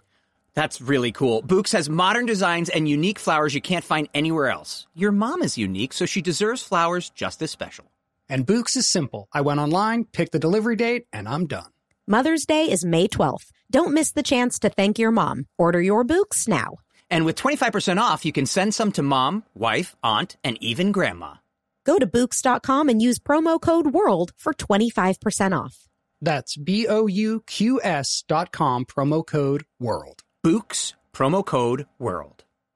You'll know real when you get it. It'll say eBay Authenticity Guarantee, and you'll feel it. Maybe it's a head turning handbag, a watch that says it all, jewelry that makes you look like the gem, or sneakers and streetwear so fresh, every step feels fly. When it comes to style and luxury, eBay gets it. They're making sure the things you love are checked by the experts. Not just any experts, specialized experts. Real people who love this stuff with real hands on authentication experience. So when you see that shiny blue check mark that says authenticity guarantee, shop with confidence. Every inch, stitch, sole, and logo is verified authentic through a detailed inspection. That's how you know that eBay's got your back. Because when you finally step into those sneakers, put on that watch, get your real gold glow up, swing that handbag over your shoulder, or step out in that streetwear, you'll realize that feeling is unlike any other. With eBay Authenticity Guarantee, you can trust that feeling of real is always in reach. Ensure your next purchase is the real deal. Visit eBay.com for terms. What if there was someone who wanted to help you find a job? Not a website, but a person in your community that would help you for free.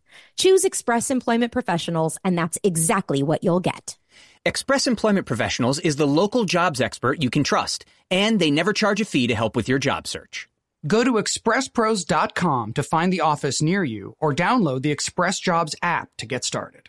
With a wide range of opportunities in a variety of industries, from welding to sales, forklift operator to customer service, the team at Express is ready to help you or someone you know take the next career step. Whether you're looking for a contract job for the summer or a new full time role, turn to Express Employment. Interviewing with Express Employment Professionals can be as easy as a phone call, and one application with Express puts you in the running for numerous opportunities in your community. Don't go in your job search alone. Visit expresspros.com today.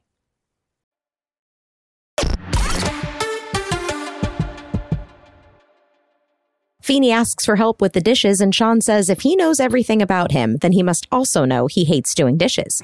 Cory asks Feeny to reveal something about himself. Feeny answers, those closest to him would say he also dislikes doing the dishes. And with that, he grabs, uh, he encourages Cory and Shawn to get into the sink and do the dishes. Cory goes to grab the rag, which you should remember has Feeny's watch laying on top of it. Feeny tells him to look out, and uh oh, the watch falls into the sink. Cory goes to grab it and instead pulls out the sink stopper, guiding the watch right down the drain. Feeny looks into the sink and he is visibly upset. But he tells them it's only a 30 year old watch and he supposes it was time to get a new one anyway. But he is clearly very shaken. Cory and Shawn look disappointed as well as Feeny walks away. Just I was thinking about Feeny as just like a, an adult, and I was like, yeah, I don't have that kind of patience. Had I walked into my cabin and 2 mm-hmm. kids were there, I would not have been like, well, we're stuck here for the night. Like, n- and then But see, it's they, all part of his plan. I know He, it is all went part of his there plan. He's so to force great. Shawn to read a book. That was the whole plan. It's like we're not Yeah. going to have any distractions. I'm going to be the best teacher possible and change their lives in a night. And Yeah. he does. and he does it. Gosh, Do you have a cabin. Danielle? Because you really Yeah. don't. You, Yeah, you I have a cabin. You, have I a have a cabin. yeah. Is there All snow, the ski bunnies are there. Snow bunnies around? I Yeah. keep I, was keep snow wondering. bunnies there. Yeah. That's awesome. Yeah, Yeah, I could. I don't. I, I wouldn't want to break into Danielle's cabin because you're right. I don't think you have the patience, and eventually, I think the the the axe murderer story would be about you taking out the two little I- kids in your cabin. For sure. Yeah. Someone would die there. That's the truth. I don't have a cabin because I murdered someone there. there. A Topanga can't be a ranger. A Topanga can't be a ranger. Uh, so we're still in Feeny's uh, cottage. Shawn and Cory are now in the living room. Uh, sans Feeny. Shawn has a book in his hands and says he's reading. The book Feeny was looking at is actually a diary. Cory can't believe he's reading Feeny's diary. What are you, nuts? Crazy? Then he quickly asks if they're mentioned in it. Shawn says Feeny knew so much about him. He just wanted to get to know Feeny. Yeah, I love the way Ben does that. Are we mentioned in it? It was a little. It it, was a little. Was he mad? Was he mad? Was he mad? Was he mad? Are we in it? It's so cute. Um, Shawn tells Cory that Feeny used to come up here with his wife, Lillian. Cory, Cory says he knew that, but Shawn didn't even know he was married. Shawn reads Cory an excerpt from Feeny's diary that says, Every now and then you have to break the rules. Cory says, Wow, he sounds a lot like Shawn. Shawn reads the next excerpt from December 19th. It's the next day. Lillian and I never made it out to the slopes. No regrets. And Those Shawn ski yells, buddies. Oh, I'm Feeny, telling you. you yeah, dog. cabins and snow. Did Mm-hmm. either of you, if somebody had asked, could either of you have remembered Mr. Feeny's wife's name? No, I wasn't in I didn't this even remember that she that he had a wife. I knew he was married at one point, but Well, we- Lillian, I we- would never We brought have. it up when we were watching season one because he makes a reference to To yep. something that we were all like, "Does this mean Feeny's been married before?" Remember, Right. like I think when he has Yeah. salad by himself, uh, I don't. So we Salad had, for one. yeah, there were in that episode, I think, and then we got a bunch of letters. Uh, uh, people said that this Right. episode does explain that backstory, so I ah, knew it because of that. But if you had asked me, does, was Feeny ever married? I wouldn't have known. I could have. I would have said, yeah, Feeny was married. I couldn't have pulled Lillian out. I mean, I don't remember that name. Lillian Feeny. Don't remember that No. name at all. And I don't know if it's ever mentioned again. That's Yeah, I, yeah. It, it probably is, but You I'm think? just saying that. don't yeah, I don't know. Lillian. Cory reads the next entry that details their fifth anniversary when Lillian gave Feeny the wristwatch. And we have our first ever violin swell that tells us something important is happening in this scene. Doesn't Okay, bother me. So let's talk I- about the Feeny prequel show. Can we I was about just going to say that. prequel I was just going to say that. I sat there. I paused it Yep, when I I was wrote down the watching with. Sue, Did you write and down I the said, dates? "Yes." Okay. I said, "Can So you imagine in the '60s and the '70s?" 1961. He is 31 years old. He's 31 mm-hmm. in 61. Yep. What everything the country is going through, the students Yeah. he's going to have, Lillian as his wife. Yes. It would be the biggest show on television. and what happened to Lillian. So Exactly. you- what I would do is go forward later than this. So it's after his wife mm. dies. So it's 1966. She's died tragically somehow. Yeah. We don't know what. We get to make in up a that. ski accident. slope Ski accident. slope accident. she was run over by a bunch of ski bunnies. A she was ski run bunny. over by a ski bunny. oh my God, she's killed by a moose or a Grady. But so moose. late sixties, late sixties. He's Yeah. he's early. He's late. He's now Yes. thirty, turn, getting into his mm-hmm. forty. He's thirty eight to forty two ish. We have the late sixties through early seventies. Feeny teacher, single for the first time in his life, trying to be. And he, Some he- of the students oh my students God, it are would be so good. Some of the He's students wrecked. are kind of hippie. Oh, some of the he's been students are destroyed kind of by the straight loss of his wife. and so he has. It becomes like this stand and deliver, like Brilliant. channel it into the students, and like that becomes ah. the students it become would his be relationship. so Yes. good. Also, can you think of because I was trying to I literally paused to write all this down. Can you think of a modern day sitcom other than like that 70s show that is a period piece sitcom? Right. Mm-hmm. Because it would be a four camera show. period piece. Yeah, well Yeah, they they do, right? I mean, show. but tho- those are all the same family. I mean, Right, other right. than that, doing a period piece What wasn't the Goldberg teacher, Yeah. all that stuff. That's single camera. I would Yeah. do I this watched it. multicam. I would straight up do it multicam. Really? I would Yes. I think it needs to single be a hybrid. No, that's Yeah. why, because I think that's what everyone would expect. But having Feeny in a four camera sitcom uh, and his home life, oh, I love I mean, casting Oh. Feeny is the big challenge there. I know. A 38 year old Bill Daniels. As soon Yeah. as the strike is over, let's work on it. How, who would we get? We'd have to. That's casting. I don't Yeah, know. we can't do casting. We can't talk about anything until the strike is over. But Exactly. yes, okay. it would Strike be such over. a good show. And Well- that would be the lead in to our brother sister show to bring back TGIF. We have two of the four block four we need for the block for TGIF There we go. right there. okay, perfect. Yeah. And it's just called Fahihini. yes, the Fahahini The show Fahihini show. rolls right off the tongue. Anyway, So they realize it's the wristwatch they lost in the drain. Cory continues to read, That watch will keep time, but for a moment in time. But her smile will reflect in its face forever. A little overdone, I'm going to say. yeah, a little I bit. like it. Uh, uh, this Yeah. I like it. It's All you so had to do was, but all you had to do was reference the wristwatch, and I feel like it would have been enough. But to like true. have the whole poetic passage about how it will last forever, I and it just like, oh, it caught the light in her face, and now mm. it's in a. It's a septic kids show, tank. right? It's Yeah, a kids show. Exactly. So then we're still in Feeny's cottage. Feeny is walking down the stairs, and Cory runs in the front door, urgently telling Feeny he needs a flashlight and a wetsuit. Shawn then frantically enters, and he's soaking wet. Feeny says Shawn is dripping on the rug and he reeks. Shawn apologizes, but says his sept- septic tank's a lot deeper than it looks. Feeny Gross. So gross. And so unhealthy, just for the record. Just swimming in human. ah, yeah. Unlike those healthy ski bunnies, he's Well, just yes, swimming in is- sewage. I mean, I really should have been covered head to toe. I know. Like, should the- the- the- yeah, but I guess that would have just been really gross. really, yeah. really gross. You have to have that balance, right? Like, but realistically, if I was diving into a septic tank, I would Yeah. be covered in crap. Yeah, just terrible. Uh, Feeny tells them he's tried being patient, but this nonsense has gone too far. Cory tries to interrupt, but Feeny says he doesn't want to hear another word from them until they're back in the city. Shawn pulls the wristwatch out and hands it to Mr. Feeny. Cory hopes it still works. Feeny admits he never thought he'd see it again.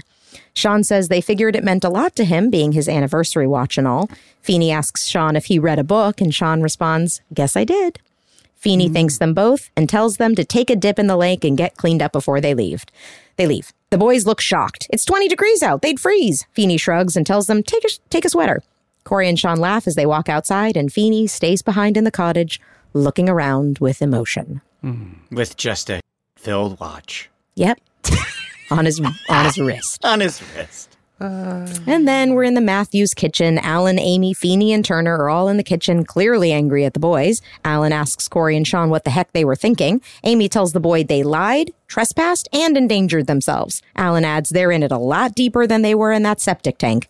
Amy apologizes to Feeny and Turner, says the punishment will fit the crime. Feeny wants the parents to understand the kid's behavior was wrong, but their spirit is right, and they're two good guys. He walks away and whispers to Shawn, I'm pulling for you. And now it's really cute because you guys do have your own relationship. Yeah. Very sweet. Cory hesitates and then follows Mr. Feeny out the back door, and Shawn follows. Then we're in the Matthews backyard. The boys hand Mr. Feeny his key back. They figure he's going to need it when he sells the place. And Feeny responds, If I sell it. Shawn then pulls the spoon out of his pocket and hands it to Feeny. Alan from inside the house yells to the boys, We're not done with you yet. Feeny gives them advice don't talk, nod a lot. Smart. It would have Cory been so cool in Girl Meets World. mm, Shawn runs away to a cabin. It would have been so Mm. cool if it had been Feeny's cabin. Feeny's cabin. Wouldn't that have been cool? Like if been I, you know, had access Yeah. to it, and you so because there's this Right. whole episode where I'm off in a cabin, and Yeah. they come and get me to bring me back, and it would have been so cool to just have it be So Feeny's many- cabin. Yeah, that you borrowed references. Feeny's cabin. I'm mm. telling you. Cabin references. So Cory and Shawn walk back into the kitchen and Feeny places the spoon on his nose. He balances it for a second and admits, I still don't get it. I still don't get it. Great, beat- great beat. I still don't get it. And then we're in the tag and Chubby's. Eric is now asleep. This bad game of pool just will not end. Joey flicks Eric on the nose and Eric moans in pain and asks if it's his shot. Joey says the game is over. They've been playing for 15 hours and they still haven't sunk a ball. Frankie says he has to get to church for choir practice anyway. He's an alto. Joey chimes in saying he sings like an angel. Eric stands up and says they're chickening out right when he has them where he wants them. Joey says Eric couldn't hit the broadside of a barn if it came up to him and said, Hey, I'm the broadside, of a barn. Broadside Hit of a me." barn. Great. So first of all, run. before I stand up, I roll over and I'm doing the perfect Burt Reynolds. I, I, I don't know Oh, if anybody really? else noticed that. I have the great Burt Reynolds Burt pose Burt on Reynolds. the I love uh, on the chairs, and then I remember this last shot because up up now again. I was told this several times. I'm sure it wasn't true. But Chef Anton and a number of the other people there told me that this was like a record that Yes. this was the number that this this the most balls put in with one shot ever on camera at that and time didn't or something you do like it that. in one? The, this was the first and only This take you did. the first take, and you can watch my face. You see me like like oh they all went in because during rehearsals it never worked. I and- remember that's my memory from this week, and I wasn't even there, but I knew the minute it happened. I said to Jensen Karp, husband producer of this podcast, he did that in one take. Yeah. that was the first take, and I like it's mind-boggling to me. And you can see my face where I'm like, like, oh wow, oh I did, and then I'm like, oh wait, bring it back, bring it back. You got it. You're still acting. I acting. was It's supposed to actually be I didn't notice it. I Yeah, was I actually shocked because I. I thought did. I thought how did he not react to that? I, I, I could see it in my face where I was like, oh my god, I was shocked. But I was told at the time that was like a record for the most balls put in with one one swipe in a pool table. I mean, and there's no knows if that's magic to that. There was no magnets. You literally had to hit one ball, and eh, there Yep. was a way to do it. It was obviously set up, Sure. so that if you did it correctly, they would They all all go in. in. But you you, had to hit it Yeah. Yeah.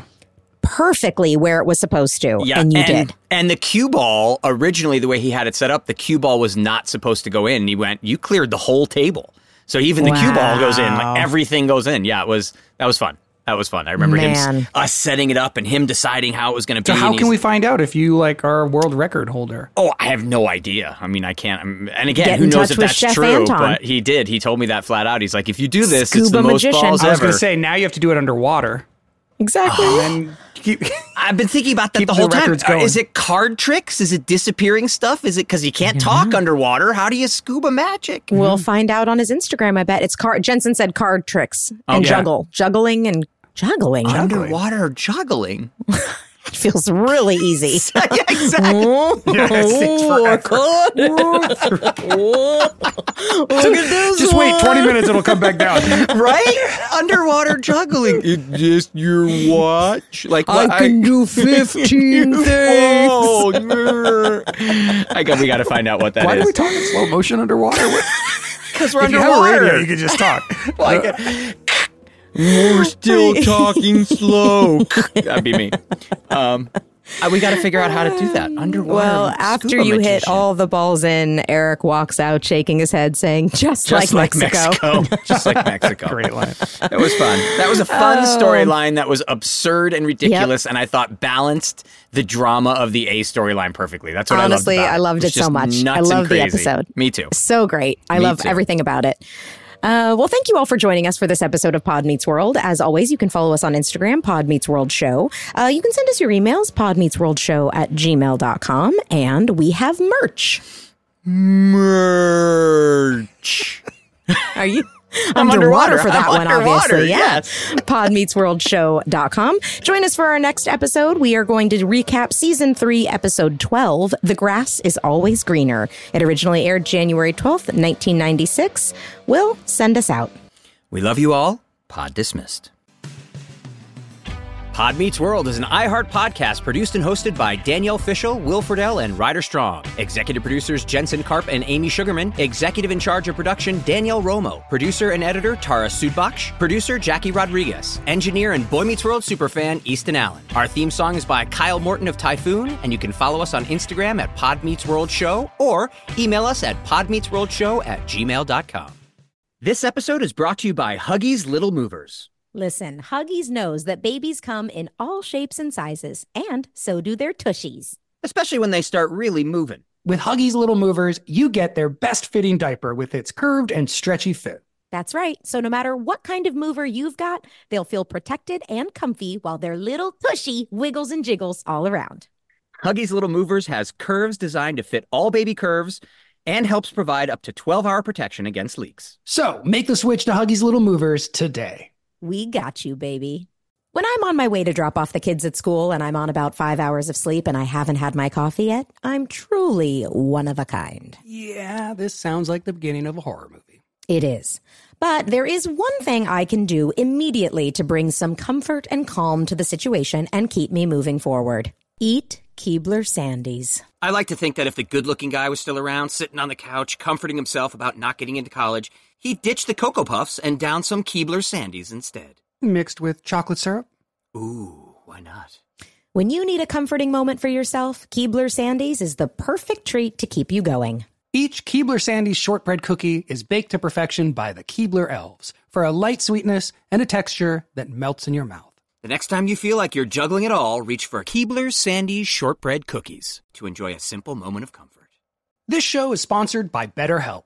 It's a simple truth. No matter who you are, mental health challenges can affect you, and how you manage them can make all the difference. That's why everyone should have access to mental health support that meets them where they are and helps them get through. BetterHelp provides online therapy on your schedule. It's flexible, simple to use, and more affordable than in person therapy. Connect with a licensed therapist selected just for you. Learn more at betterhelp.com. That's better, H E L P.com.